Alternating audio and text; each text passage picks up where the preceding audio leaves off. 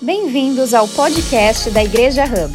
Esperamos que nosso conteúdo revele Jesus e te inspire a desenvolver o seu papel na narrativa divina.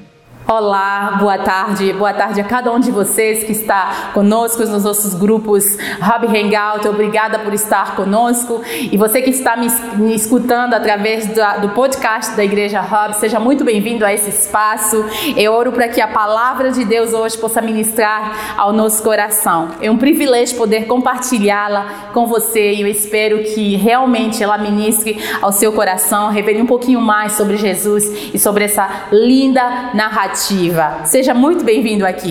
Então, nós queremos hoje continuar uma mensagem que nós começamos na semana passada, que nós chamamos a grande história, a grande história de redenção, a história que Deus tem escrito sobre as páginas da humanidade através das nossas vidas. E nós vimos na semana passada que essa história, ela na verdade transcende a religião institucionalizada. Essa história ela começou na eternidade para tocar a humanidade. Ela é muito além dos nossos, das nossas próprias histórias pessoais ou da nossa história como coletividade. É a história do próprio Criador sobre a terra. Nós também vimos que Deus nos criou com dois elementos: Ele nos criou do pó da terra e do seu próprio sopro. Então nós somos carregadores, nós somos portadores, nós somos aqueles que carregam dentro de si a imagem e a semelhança do próprio Deus. Nós temos em nós o sopro de vida, o sopro de Deus, nós somos portadores dessa imagem e como tal, é por isso que a nossa história, como coletividade, a nossa história individual, ela só encontra o seu pleno sentido dentro da história do Criador, dentro da história de Deus, porque é de lá que nós viemos. E hoje eu queria continuar um pouquinho dessa mensagem que nós começamos, na verdade, trazendo alguns elementos novos. E uma das coisas que eu queria um, falar é o que, que, quais são as implicações de nós vivermos, entender, entendendo entendendo esse quadro maior, entendendo que nós fazemos parte de uma narrativa maior, melhor, além. Quais são as implicações disso? E eu, eu, eu gostaria que nós Uh, viéssemos aqui nas Escrituras, uh, nós vamos continuar nos lembrando aqui no livro de Atos. Venham comigo no livro de Atos, depois dos Evangelhos, Atos, capítulo 2, versículo 41 a 47. Você já encontrou? Então vamos ler? Pode anotar aí e vamos ler aqui. Atos 41 a 47. Os que aceitaram a mensagem foram batizados e naquele dia houve um acréscimo de cerca de 3 mil pessoas. Eles se dedicavam ao ensino dos apóstolos, à comunhão, ao partir do pão e às orações. Todos estavam cheios de temor e muitas maravilhas e sinais eram feitos por, pelos apóstolos. Os que criam mantinham-se unidos e tinham tudo em comum, vendendo suas propriedades e bens, contribuíam a cada um conforme distribuíam, desculpa, a cada um conforme as suas necessidades.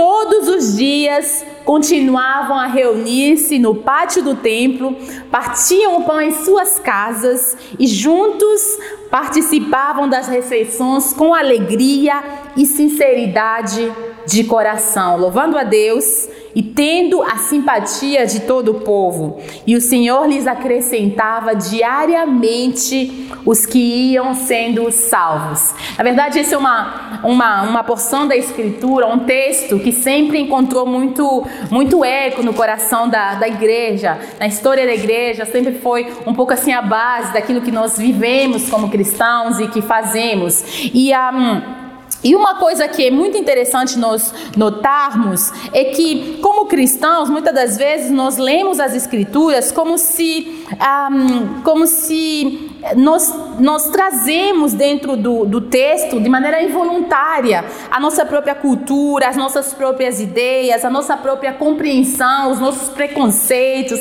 Nós trazemos para o texto bíblico aquilo que são as nossas próprias limitações, as nossas próprias teologias, as nossas próprias crenças ou, ou limitações. Nós trazemos tudo que somos ao texto bíblico.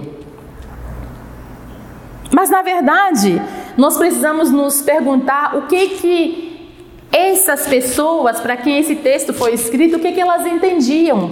Quando Lucas escreveu esse texto para essas pessoas e elas, e elas receberam esse texto, o que, que elas estavam entendendo? Qual que era a, a, a, compreensão da audiência de Lucas, aqui o escritor de, nesse caso, o escritor de Atos? E, um, e é muito interessante notar que para os primeiros cristãos, os cristãos do Novo Testamento, a igreja não era sobre um evento ela era sobre um vento do Espírito que soprou aqui no Atos dos Apóstolos, no capítulo 1, como nós já vimos, no 2, ah, de maneira tremenda. A igreja nunca foi sobre um evento do qual eles participaram. Elas participavam, ela sempre foi sobre o vento do Espírito. Ela sempre foi sobre um redentor que havia enviado seu filho, porque Deus amou o mundo de tal maneira que enviou o seu filho unigênito. Então, ele ele, ele, os, os, primeiros cristãos sempre entenderam isso nesse sentido de,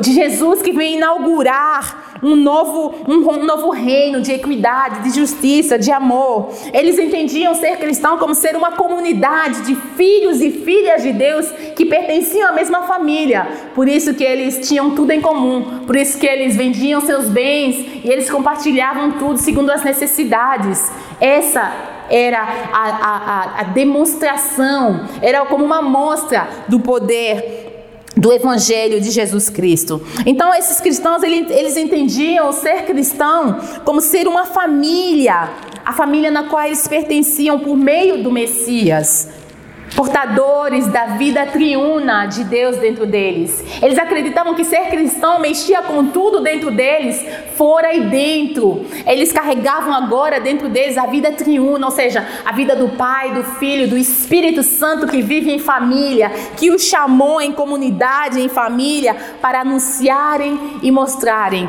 a gloriosa majestade daquele que os havia chamado. Chamados para fora eles entendiam que agora eles tinham um Senhor e não era mais César, era Jesus. Eles entendiam que o reino de Deus tinha sido inaugurado através da morte de Jesus na cruz e da sua gloriosa, triunfal ressurreição. Então isso é muito, muito importante. E quando e quando nós entendemos isso, quais são as implicações? É isso que eu quero ver hoje, trazendo esses, esses dois pontos, né? Porque esses primeiros cristãos, eles entendiam se dedicar, né? Nós lemos no, no versículo 42, eles se dedicavam, eles se dedicaram ao ensino dos apóstolos, ao, a, ao, a comunhão, ao partir do pão e às orações. Eles se dedicaram. E quando nós vemos esse esse esse verbo, eu fui olhar um pouquinho como que ele, como é que esse verbo era compreendido aqui no grego. E esse verbo se dedicar, ele traz uma noção de perseverar. Por isso que algumas Bíblias, né, talvez na sua Bíblia, você tenha a palavra perseverar, se mostrar firme apesar das dificuldades, persistir, um, é, é, um, dar atenção constante a alguma coisa, seguir, ser discípulo, se devotar ser devoto ou constante em relação a uma pessoa ou, alguma coisa, estar firmemente atento.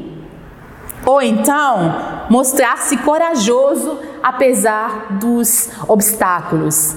Eles se dedicaram, eles se dedicavam.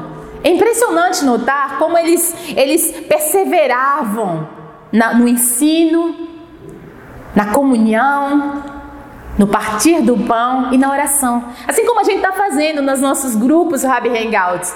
Perseverar na comunhão, na oração, no partir do pão. E hoje eu quero trazer dois elementos novos que a gente não viu na semana passada. Quais são as implicações quando eu entendo que Deus está escrevendo uma história além, uma história maior, uma história que ultrapassa, a, a, que vai além da humanidade, que começou na eternidade?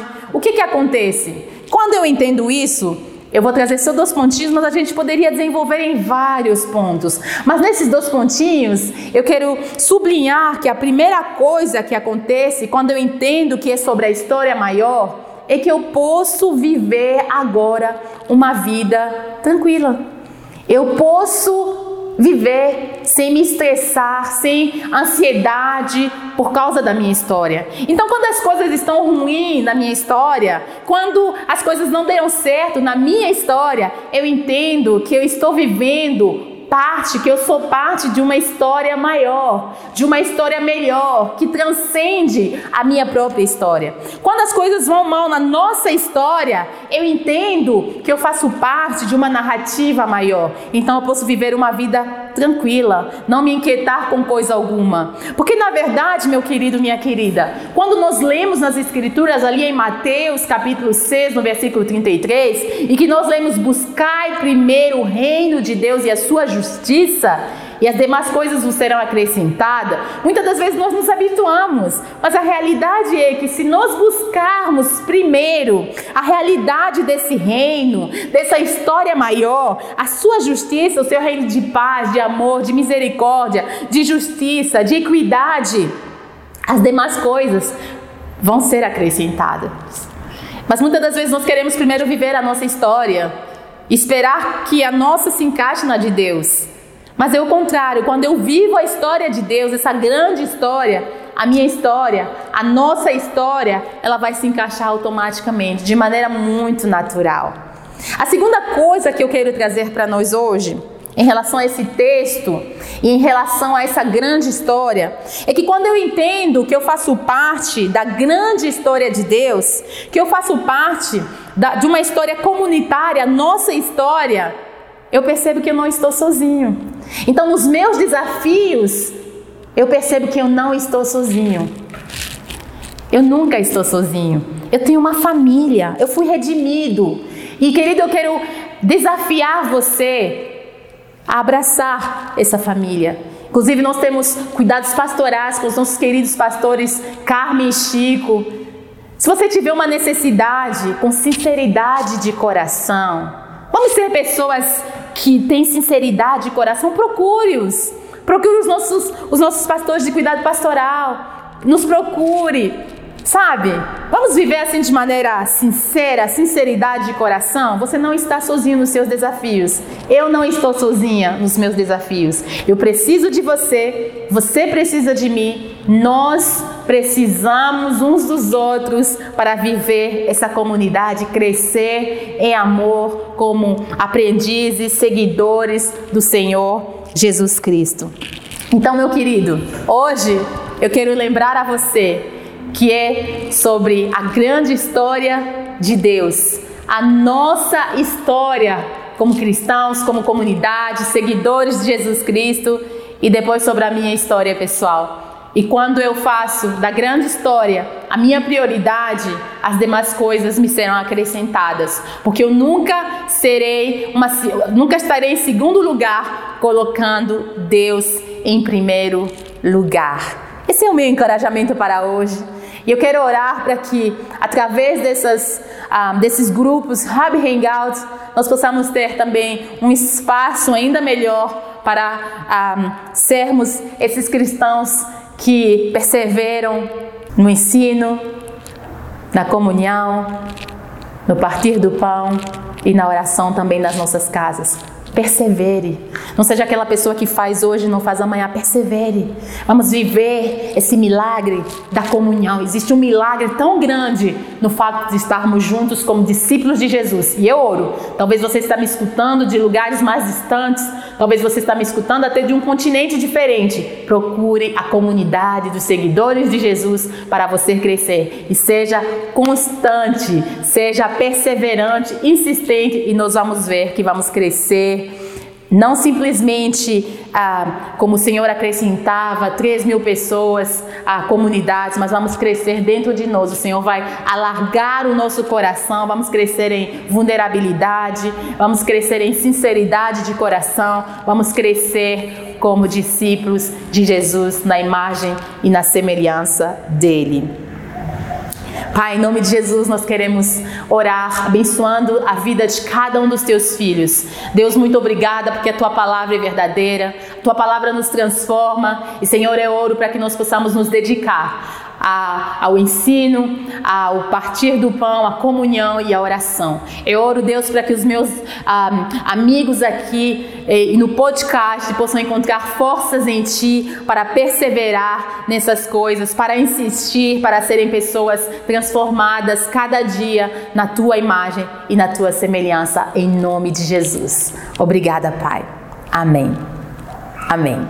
Obrigada por ouvir a mais um podcast da Igreja Hub. Nos siga nas redes sociais para ficar por dentro de todas as novidades.